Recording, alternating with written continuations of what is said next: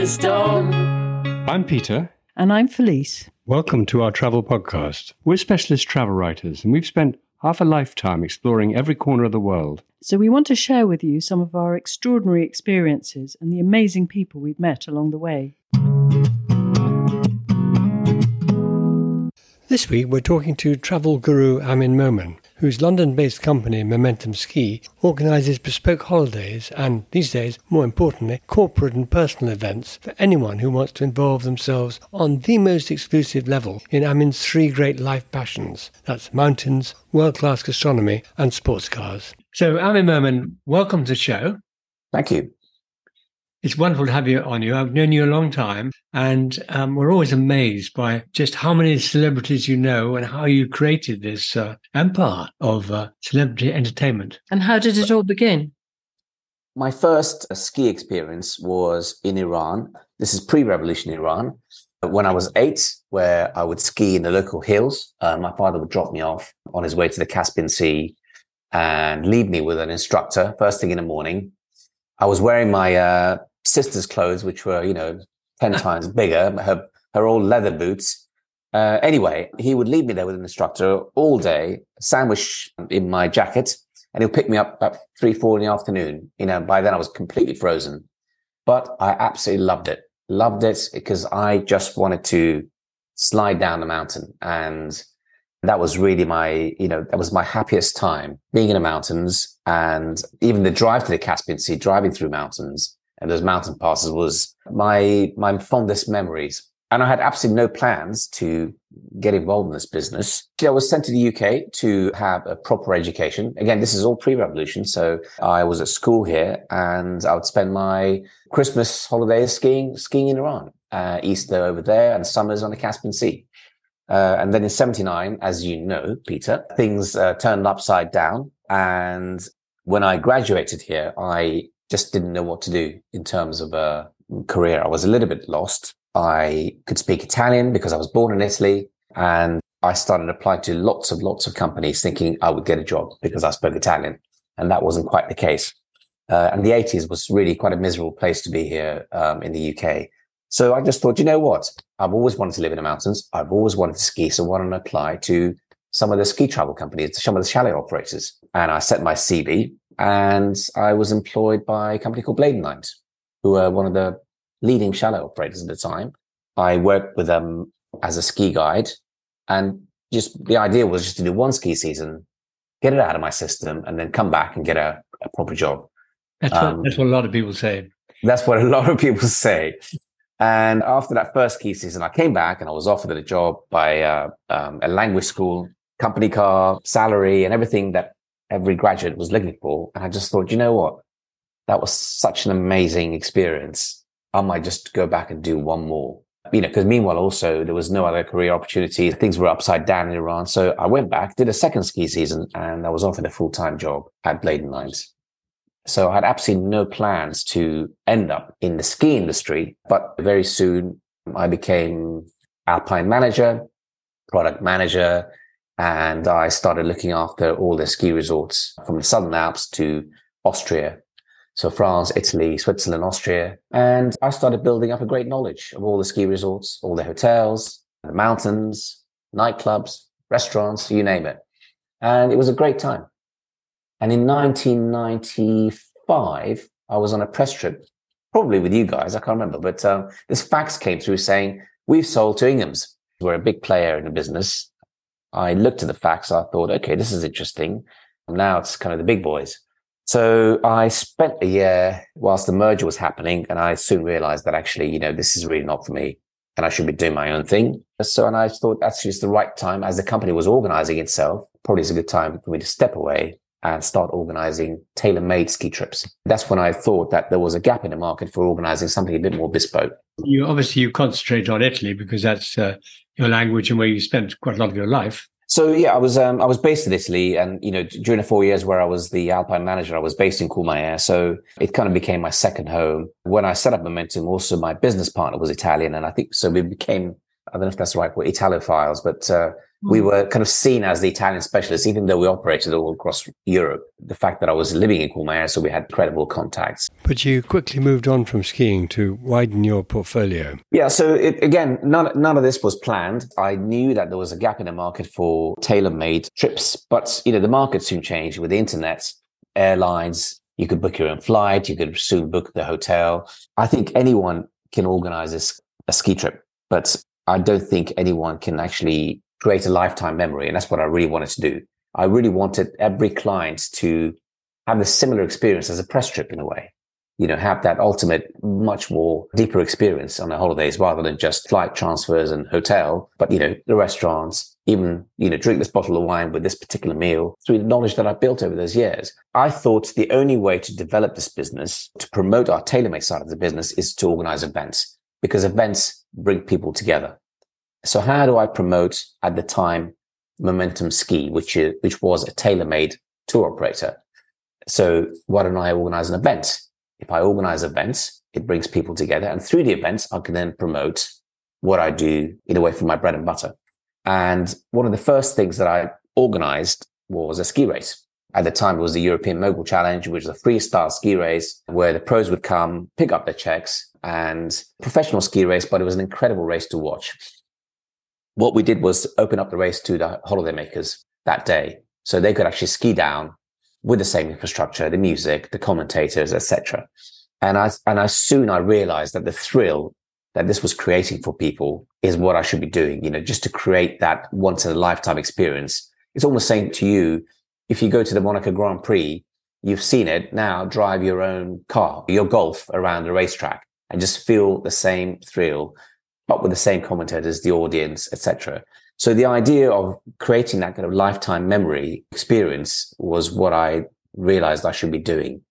And the first event I organized was the City Ski Championships, which was a ski race for London's financial community, because I was very much targeting, you know, the heart of the uh, London businesses. And just organically through that, I started getting requests for ski weekends. The ski weekends were from a lot of corporates, banks, property, insurance, and all those then started developing and becoming more and more sophisticated. They wanted everything organized from their food to their guides to absolutely every detail. And so we just kind of listened and evolved with the way the market was also changing. So really the, the tailor-made side of the business, it's still there, but it's really an offshoot of our corporate events and our, our groups. But really the DNA has always been for me, the events and creating something that brings like-minded people together. What did you first do outside skiing, getting, getting away from skiing? The first, I mean, the first, we started organizing some softer adventure for our clients and mountains in the Alps, treks, biking, rafting, low impact trips, which again, we started organizing for our corporate clients as well. Summer in the Alps typically was hard to sell because everyone wanted sunshine, they wanted a swimming pool, they wanted a beach it was 10, 15 years ago, it was a much harder sell than it is now. I think people now understands that the mountains are quite special and uh, just the, the fresh air and having a little bit more of an active uh, lifestyle rather than just lying on a beach doing nothing. Uh, so that was really the first time we started doing uh, non-ski activities.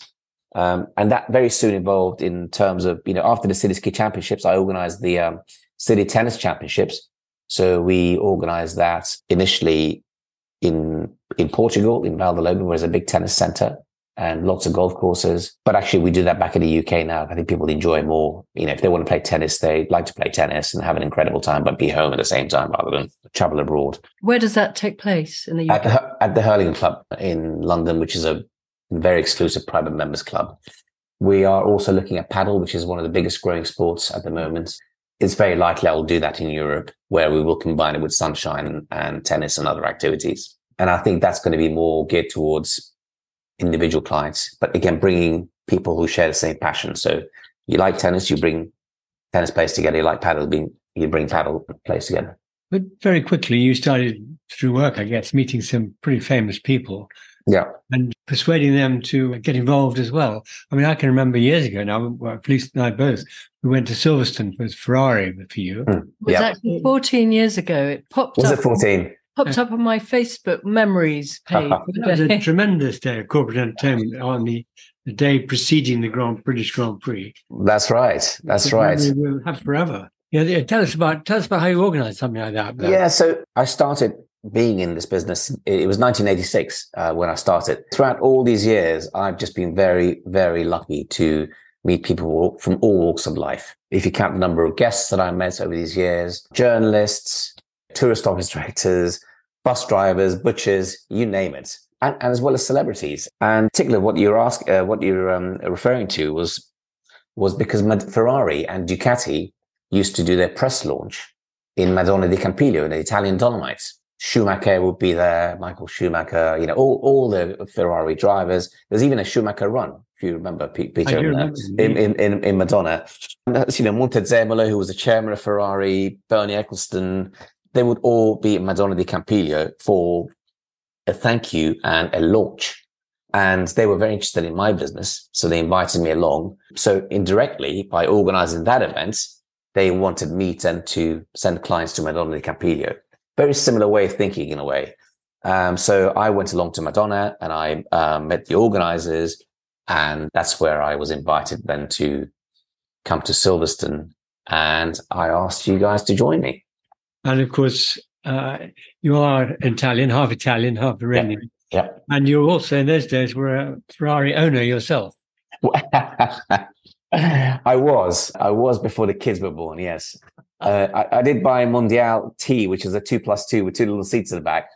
And I thought I was being very clever buying the only Ferrari with four seats back in the 80s. But soon I realized that once you have a buggy and everything else that goes with the children, nothing fits in there. So it sat in the garage for uh, for a while, and then I just thought, time to sell it and buy an estate car. And that was my biggest mistake in my life because I had I had I kept it, I would have made an absolute fortune because all the '80s cars are now really um, sought after. And about the same time, you met, started meeting some pretty famous chefs because food and wine are never far from your thoughts. Tell us about that. Yeah, so good friends that I've met in the Alps in my early seasons. One of them introduced me to to fine dining and food he was one of the reps. He was a rep in Méribel, who then became a restaurant manager in London. And we stayed in touch. In fact, I was his best man at his wedding. But he would just say, look, uh, there's a new restaurant opening in London. The, there's a chef called Marco Pierre White. I was going, who? Sorry, what? Oh, Marco Pierre White. Let's go, let's go now have lunch there. So we're going to have lunch there. He introduced me to Marco Pierre White and I went, okay, you know, great. About two years later, he rang me up saying, look, I need a big favor. There's another chef who's had a problem with his car hire at Geneva Airport in Switzerland. And I said, oh, oh, did he book through us? He said, no, no, no, but if you can help him, that'd be great. His name is Gordon Ramsay. I went, okay, fine. You know, put him, ask him to give me a call. So Gordon rings me up and says, look, I had a problem with uh, my car. They haven't refunded me. There was this, there was that. No one's answering me. I said, okay, leave it with me. I'll see what I can do. So I called them and I said, look, this is a friend of a friend. Can you look into this? And they said, so sorry, Mr. Momen we'll have a full refund for your friend and uh, upgrade next time. So I did this. And he said, listen, if you ever want to come and eat in my restaurant, just let me know. Which I did. And then I soon realized, my God, this is actually a very, very big name. And he soon became a very big name. And just by that little favor, he invited me to his restaurant. Um, anyway, just through that passion for food and incredible dining experience, I met, so I met Heston Blumenthal who knew this friend of mine. We had a mutual, uh, very good friend. And, and I asked Heston if uh, was, that, that was his first time skiing. He said, no, I gave up skiing a long time ago since I was building my own business. And by the way, for those who don't know, Heston Blumenthal owns a fat duck and he was voted the best chef in the world a few years ago. So he has three Michelin stars and, you know, one of the godfathers really of food. Anyway, so I said, well, why don't you come and can I get you to come and connect with the mountains again? Having spent 10, 15 years in the kitchen building his business. Um, and he did. And I really was very happy to introduce him to my world and my love of the mountains. And he absolutely loved it. And he really reconnected with skiing and he started bringing his family back. And we spent many ski holidays together. And it was one lunchtime where we were sitting in a mountain restaurant in Courmayeur with a beautiful view of the valley, one bottle of white, two bottles of red, a beautiful bowl of pasta. And he said, why don't we share this experience with, with your clients and share this incredible experience of simple food, great wines in an incredible location. So we said, fine, let's organize an event together. And we started the Mountain Gourmet Ski Experience. And it was simply born out of me introducing him to my world. And, you know, I was so into his world of food and wine, but I was very keen to see what he thought of places that I loved. And that's how it all started. So then we invited, you know, Marcus Wareing, who's now master chef, Jason Atherton, all the, all the top British chefs came along. But also at the same time, I think the destinations realized that if you bring celebrity chefs to their destination, it attracts attention because people will think, oh, why are they going there? The food must be good. Mm. So it's a very direct endorsement also for the destination. So the destination became also very interested. And again, by organizing that event, I started bringing people together, passion for food and wine. So what happens on a mountain gourmet experience? We drag these chefs out of their snazzy kitchens in Knightsbridge and wherever they are, and we ask them to cook in two mountain refuges. So it's bringing a bit of a taste of London or wherever they're based into the Alps, but they also collaborate with a local chef. So typically they will just do two courses each for about 60 guests. And it's an incredible experience. It's, it's, it's a one off because none of them really work together in a kitchen. It's like saying Eric Clapton, Jimmy Page and uh, Jimi Hendrix, you know, as a one off, one off gig. and of course they find themselves cooking on two gas rings connected to a bottle of butane gas. Yeah. I mean, you know, it's very hard to recreate what they do in London, but it is a unique experience. And also more importantly, for me, it's great to see these chefs enjoy the Alps and relax because they don't do that. They're not the beach type. And I think this is why it's been great to have a lot of celebrities come to ski with me or to share some of the experiences because they, they truly appreciate the mountains. It's a great leveler but also they they appreciate that they relax and they have an amazing time. And they get away from their day-to-day hectic lives really. And i think the mountains have been really a great connection. I'd say the same passion that we've all had. Mm. and cars and motor racing are never far from your thoughts. You know you've just come back from monaco. What have you been doing there yeah, so I met Damon Hill, the former Formula One world champion and son of Graham Hill, who also won the Indianapolis uh, Le Mans, and he was a world a Formula One world champion. And he also, after having spent all his life in the track, I asked him to come out and ski and experience the mountains. So we spent quite a bit of time together. And similarly, he said, why don't we organize something together where we can bring people who enjoy roads, driving. He also came to the gourmet ski experience. So he said, why don't we do a kind of a gourmet drive? I said, well, I can certainly, the, you know, the gourmet part of it is quite easy for me we can put together an amazing itinerary and you can do the driving bit, which is your world. So we created this thing called the Grand Tour. And the first one was to Provence in France, where we drove through some iconic rally roads and mountain passes, stayed in, in incredible hotels. And on the last day, we hired a racetrack. First one was Paul Ricard, where the Grand Prix was. And then uh, Damon would take uh, our clients on a, for a hot lap which was in a Ford GT, which is most, one of the most amazing cars, and also a performance drive where his son, Josh Hill, would also do some coaching as well. Two weeks ago, we went towards Monaco, again, a four day trip, uh, starting in Grasse, which is in France, and it's the kind of the perfume capital of the world. And from there, we went, did some of the Monte Carlo rally routes into the Alps, crossed towards Italy, towards Barolo country in Alba, uh, some iconic routes, finished in the Italian Riviera. And then our clients actually went to the Monaco Grand Prix. So they went on one of the yachts to watch it. So they also experienced a bit of the Formula One. The Formula One part, the race is not really the raison d'etre, but it's the four, three, four days before the Grand Prix. But the Grand Prix is a bit of an add-on if they want to do it. And they spend time with Damon. You see him every day. And if you're a um, Formula One fan, you get to spend incredible time with him that you wouldn't do otherwise. What sort of clients would you have for this? Are they just individuals who book individuals? In? They're all individuals. We had some clients from America uh, who came over from the East Coast, and they're individuals and couples, and they bring their own cars. Our American clients just hired some cars, and there's no rule on the cars, but just enjoy the incredible scenery, the roads, and unbelievable food, and Damon Hill's company. If someone had told me Pink Floyd are doing a ski weekend to uh, some unknown ski resort no one's even heard of, I would just go. I'll just say how much I'll go. Same thing. of course, they're all fans, aren't they? Yeah, I might I might fall apart and break apart when I meet them, but yeah. when I look through your website, the three things I see most of all are food, cars, and mountains. What, do you have a favorite out of those three? Food, cars, and mountains. Yeah. Mountains are the favorite, I guess. Yeah. Yeah. The food comes along with it always. And yeah, in that order. I think cars are third, but I think mountains are where I'm where I'm the happiest. And I've just been very lucky to meet some some incredible people through all these years. As I said, a lot of the celebrities, whether they're in sports or in food, this is the time that they come and relax in the mountains. And it's great to share a bit of my knowledge and try and filter that. You probably find you get some celebrities turning up as clients as well. Yes. We've had quite a few um, have booked their ski trips with us. I had once Jeremy Clarkson book a ski trip to St. Moritz and anyway, two weeks later, I saw an article in the Sunday Times, which started about how uncomfortable skiing was. And, you know, typically him, he didn't see a single point about what skiing was all about. I just was reading going, Oh my God, this is a disaster. You know, I'm going to get towards the end of it. I was going to say, and my trip was organized by Momentum Ski. So as I was reading this entire article about that nothing made sense and it was cold and uncomfortable, but then he finishes saying, but seeing the smile on my kid's face meant everything, and I'll definitely go back.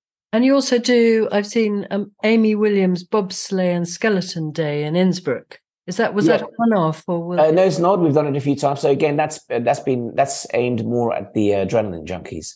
So Peter, if you remember, you and I went to St. Moritz a few years ago. I was challenged by the tourist office director to try the Cresta run, which is the most famous. Uh, you came to watch. I think it was five or six in the morning. I had never been so terrified in my whole life. I did not breathe that entire the length of the track. I was just um, terrified watching you being terrified. When I, when I was having the briefing, I can't remember his uh, title, but he was Colonel Digby Willoughby. He said, "That village down there is called Celerina. I expect to be there in less than a minute." Anyway, I finished the first uh, first run, and I absolutely loved it. So I went back and did it twice and I started getting very comfortable with it. And I thought, this is the time to stop. But I thought there must be people who are interested in doing this. So why don't I get an Olympic gold medalist, Amy Williams? Great Britain is one of the most successful countries in, um, in skeleton, winning medals and gold, you know, world championships. So uh, Amy and I put this trip together to Innsbruck. Uh, Amy said that Innsbruck is uh, one of the safest tracks in the world. And Innsbruck is a, a beautiful town, Christmas markets. And why don't we introduce the thrill of skeleton to some clients? So we had a small group of clients, typically 15, 16 is what you really want. They all had a go. And also we put them in the Olympic bobsleigh where they sat as passengers, which is like being inside a washing machine. And they, they absolutely loved it. Again, just seeing the, the faces as they finished it, you know, the thrill, um, that's uh, incredible expression and satisfaction on the clients was incredible. It was brilliant. So we do that uh, occasionally. I always ask everyone we interview, has anything ever gone wrong? Had any funny disasters or not so funny disasters? Oh, I've got to think about that one. Okay, let's put it this way.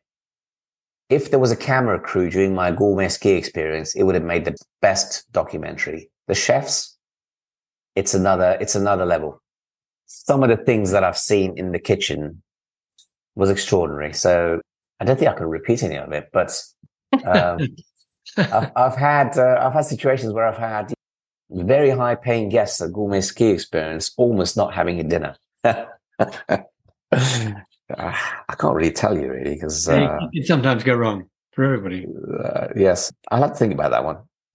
Of course, on a personal level, it can go wrong too, can't it? I well remember on your skeleton debut in St. Moritz, you crashing out of the track at 75, 80 miles an hour on the famous Shuttlecock Corner.